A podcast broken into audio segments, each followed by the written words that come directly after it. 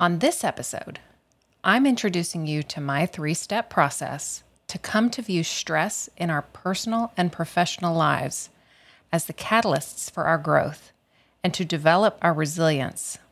We're going to do this by changing the mindset that we have about stress, intentionally interspersing stress with rest and recovery, and by purposefully soaking in these experiences to leverage neuroplasticity.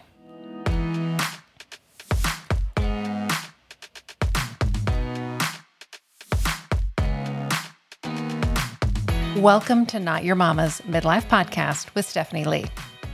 On this show, we're going to talk about what it means to be a late Gen X or early millennial woman dipping her toes into midlife.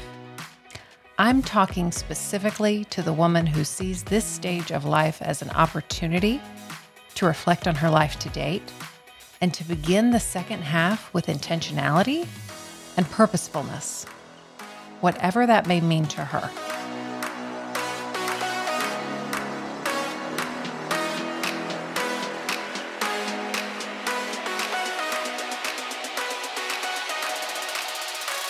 Hello, and welcome to episode five of Not Your Mama's Midlife Podcast. I'm your host, Stephanie.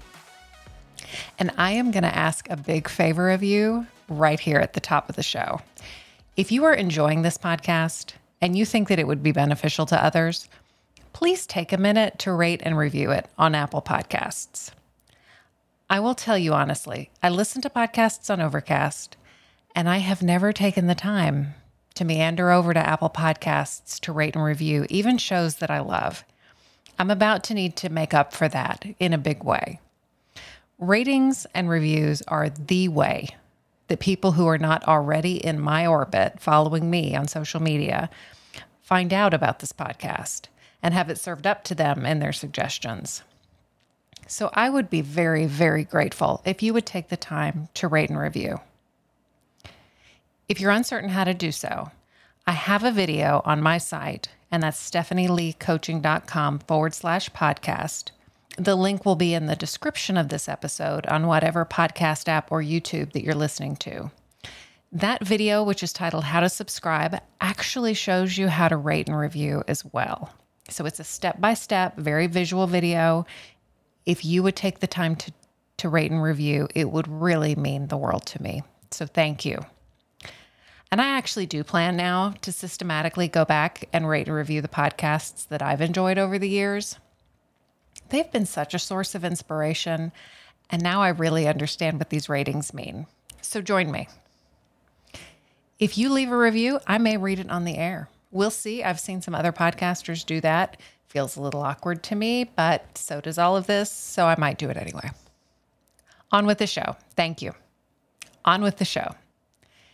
If you are listening today, you have a desire to live with intention. You know that more is available to you in your life and you want to take hold of it. But maybe you're tired and burned out and can't imagine how you would add something as big as living with intention to your already ridiculous to do list. I really don't think that it's at all reasonable for me to talk to you about how to make changes in your life without providing you with the tools to create life with more ease now. So, why do we need to create more ease in the now? For a couple of reasons. Dangling the promise of change out in front of you without tackling your most immediate challenges is almost cruel. So, the burnout that you're experiencing has clouded your ability to assess your happiness with where you are now. It could be that working on what you're experiencing and getting back in control is the change that you need and want rather than something external to change to give you happiness. In fact, I would suggest that this is the very best way, or at least the correct order. Because what I don't want to inadvertently communicate to you is that if you change an aspect of your life or personality or your job or something else, that you will be able to create happiness from the change of those external factors. In fact, changing your circumstances, moving to a new career, a new place, a new person, unless you also make changes to yourself. You're only going to take yourself with you and have the possibility of creating the same type of challenges there that you're experiencing here. So, we're going to spend the next few episodes talking about stress and burnout and what to do about it. And our approach is going to be a little bit different, perhaps, than what you've heard before. So, I'm going to introduce you to my three step methodology to come to view the stress in our personal and professional lives as catalysts for our own growth to develop our resilience. And we're going to do this by changing the mindset that we have about stress, intentionally interspersing stress with rest and recovery, and by purposefully soaking in these experiences to leverage neuroplasticity. For about two years, I had the opportunity to practice Bikram yoga in a traditional Bikram studio until unfortunately it closed last year. Bikram is a 90 minute yoga practice that consists of 26 postures or asanas and two breathing exercises. So it's the same practice every time, the same postures in the same order. One of the uniquenesses of Bikram is that between each of the postures is a period of rest. If you're not familiar with yoga, but you've seen people practicing yoga and just lying on their backs on the floor, this is what I'm talking about. The first 13 postures are performed standing, and the second are performed on the floor. You practice each posture for about 90 seconds or so, and you're working to get into the posture at an appropriate level to develop strength.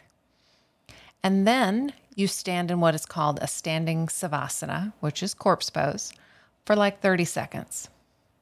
It's during those 30 seconds that your body is creating the benefits from the posture that you just performed. And when you're doing the floor poses, you're laying down flat on the floor for your savasana. And same thing, it's that period of rest. So, similar to that, I'm sure that many of you know, or you've heard, or you've read on a meme online Muscle is not built in the gym, muscle is built in bed. After the reps in the gym, which break down the muscle, the muscle is rebuilt stronger during our sleep.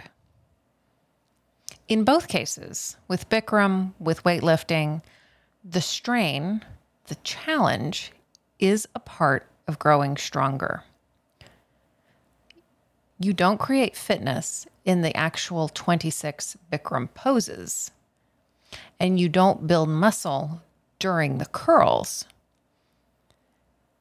You create fitness and muscle during the savasana, during the rest. But the work is needed before the rest in order for you to build the muscle. So it is with stress.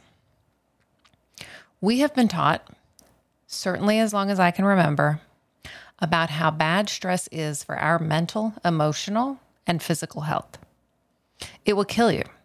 And if you think you know how dangerous it is, you're wrong. It's worse. So we have received warnings, but for many of us, stress is unavoidable. We've just believed it's something we're going to have to endure for a season or seasons. Hopefully, it won't do untold damage while we're barreling through these years of paying our dues professionally, demonstrating our value to the partners, or having young children, operating on little sleep. So we've braced for stress and we've braced against it, and we've prayed that the cost wouldn't be too high. We have done what we could to mitigate the effects.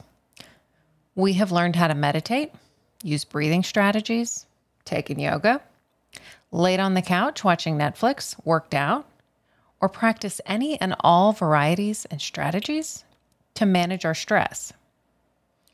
Because stress was the enemy, and feeling stress, that feeling of stress in our bodies, was harmful.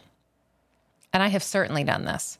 I've been worried about stress, being under consistent stress, and I've worried about that wired or electrified feeling in my body. And I've tried to soothe and calm it away with soothing music or deep breaths or hot bath. I've talked it out. I've worked it out, I've pushed it away.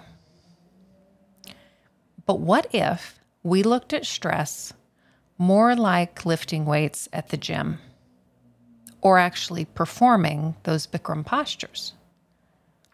What if we looked at it as the way that we learned and cultivated stamina and resilience? What if stress has the ability to help us grow and develop instead of breaking us down? And actually, there is a very good reason to look at stress this way. I'm not making this up or just simply putting a positive spin on it. There is a body of evidence now that suggests that the way that we think about stress truly makes the difference as to whether it's harmful to our bodies and minds or ultimately beneficial to our bodies and minds. I have to tell you, I'm a mindset coach. And so I am already in a camp of people who think that what we think and the way we think does indeed make all the difference. Even so, this research about stress that we're going to discuss is just knock your socks off, wildly compelling. So, the first step of a three step process that we're going to learn to turn burnout into resilience is how to change our mindsets about stress. And the good news is that you don't actually have to be totally bought into this idea for it to make a difference. Think about the small wins that we talked about in the last episode. But we're also going to talk about research that shows just exposure to a different way of thinking about stress can make a difference, even while you're still skeptical. There is another aspect, though, to the examples that we talked about today, both with Bikram and with weightlifting. And that is the prominent and crucial role of rest in order to benefit and grow. So, how do you rest from stress? We've talked about some of the usual ways on the podcast before those things that all of us gravitate to vegging out, watching Netflix, having a drink, eating that indulgent dessert that we love. For me, when I'm really tired from stress, it's embarrassing because I feel like I'm saying this a lot on the podcast now, but I lay on the couch and watch TV. I eat, specifically chips and salsa, although lately also queso. Only at my very best would I say that I run my stress away. And it's just not happening a lot right now. So, is this kind of rest actually serving me? It's certainly doing something. I do feel less dead and my mind is not so garbled. But how many times do you, if you're the kind that can be lazy like me and lay on the couch and watch TV, how many times do you actually not feel all that great afterward? We generally know the kind of rest that we need after a workout. We've got to sleep. But after cognitive work or emotional stress, do we know how to rest effectively in a way that restores our body and mind? And as importantly, when do you rest from stress? I have always been a save the best for last girl. Do your homework and then you can play. Eat the things that you like on your plate least, and then save the best for last. And this is not a recipe for weight loss, I'm just saying. So for me, though, working and hitting it hard makes sense. Maybe then I'll get done early. How often does that actually happen, by the way? I still remember my first full time boss telling us in the office that we shouldn't schedule breaks, you know, those that you're allotted after four hours of work we shouldn't schedule breaks as full time employees because we were chatting and talking in the office during our workday. What we called breaks were just sprinkling in of occasional personal comments or aside or conversations. But somewhere along the way, somewhere along the way, I think I may have internalized this and have begun to look askance at the idea that I would need to take a break in a morning of work. If we're working out, specifically if we're lifting weights, we know that we need to take a rest between sets. Of course we do. We can do another set, but if we keep going, we're going to peter out. Likewise, most people actually have a limited amount of time that they can engage, truly engage on focused work. the maximum is actually about 90 minutes. 90 minutes. But we work for longer than 90 minutes at a stretch all the time, right? Sure. But do we? I would suggest that we, like me, in my first full time job in a registrar's office, were working with the occasional distraction thrown in. Assuming we have our notifications silenced and we're not responding to every ding of the email, which I hope we're all doing by now, do we still check our email maybe every 10 minutes or so? Or is it actually closed on our computers? We might not be taking a break, but we are taking our brain away from focus, and that task switching consumes a huge amount of energy. Or do we pick up our phone, scroll social for a few minutes, flip over to Amazon and order that thing we've been meaning to for the last several days and never thought about? I think these types of activities may also make us feel guilty enough and like we haven't been truly working enough to convince us we've actually taken a break. We don't need an actual formal break and we don't actually deserve one. I'm going to tell you in a future episode how, by working in this fashion, we are neither as effective as we might be in our work, nor are we resting effectively. So we are losing on both ends. We're going to be spending the next several weeks talking about this. So it'll be a couple weeks before we return to rest. In the meantime, I would suggest that you notice your work habits. How often do you engage in truly focused work? How often do you take breaks? What do you do if you take a break? What would I see if I was peering through your office window? What do you do when you need a bigger or longer break or rest? In the evening, on the weekend, maybe a vacation. Okay, the third step to turn burnout into resilience is to learn to soak in the good. Now, what on earth do I mean by that? Rick Hanson, a psychologist, teacher, and co host of the Being Well podcast, which I will link in the show notes, says that our brains are Teflon for good things and Velcro for the bad. This tendency towards Velcro for the bad things is one of those things that lingers around from when life was more primitive. If you paid attention to the negative things, you were more safe and lived to tell the tale. This way that our brains function is called a negativity bias, and we all have it. I want to stress that again because in the circles that I run in, I think our brain's negativity bias can sometimes sound like a moral issue. You're a negative person. But actually, your brain's negativity bias just is. But knowing that, you get to decide what you want to do about it. What this negativity bias means practically is if I'm at the end of my day and I'm recollecting it, maybe to my husband, maybe in a phone call on the car on the way home, I'm likely to remember and recount what was disappointing, what didn't go as planned, what irritated and frustrated me. And it's not because I'm a negative person. It's because that's what my brain thinks is important to help me make decisions in the future. And I want to stress this because as we think about growing and changing, what I'm going to suggest to you is that it's much easier for us to grow and change from a place of kindness. But that when we begin judging ourselves, thinking there's something wrong with us for being negative, it actually makes it much harder for us to shift out of that negativity. Whereas if we can just recognize this is actually how our brains function, it's much easier to develop practices to create more positivity in our lives. So, when we're in the car recounting all of the things that have gone wrong during the day, we are retraveling well trod neural pathways for negative things. This is just default though. These are our factory settings. We can update our factory settings to better serve us. Unfortunately, it isn't as easy as changing a setting, but getting started really isn't all that challenging.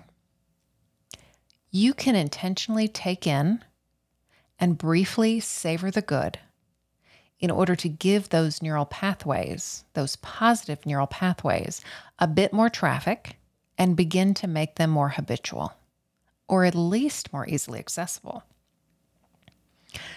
I have a good friend, Emily, who hiked the Appalachian Trail, and my brother and his wife, Christine, backpack. I do neither of these things, but I have heard about them. If you go hiking and you have to clear the trail each time you go, it's harder. I've heard, I've never cleared a trail. But if you use a trail that has been used lots of times before you, it's safer, it's smoother, it's easier, it requires less work. The easier, smoother paths in your brain are those that have been cleared by your negativity bias.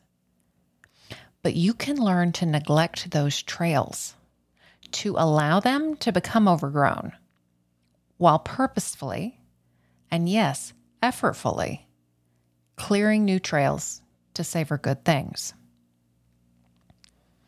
So, to apply this idea of turning burnout into resilience, I'm going to present you with recent research that was conducted by Dr. Hanson that I referenced regarding taking in the good or wiring positive neuroplasticity and talk about not only how to leverage these strategies generally to savor more positive experiences, which has value in and of itself, but to specifically savor and recognize the good feelings and sensations and satisfaction of periods of focused work and to notice the benefits of rest. Both rest during the day and more long term rest. We're going to do this for a couple of reasons. Living an intentional life is about being present for it. When yogis are practicing Bikram or folks are lifting weights, the rest is intentional, it's planned it's part of the training.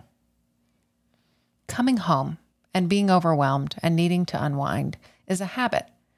Changing the way that you operate during the day can give you some relief, but less if you come home and slip right back into the same habits.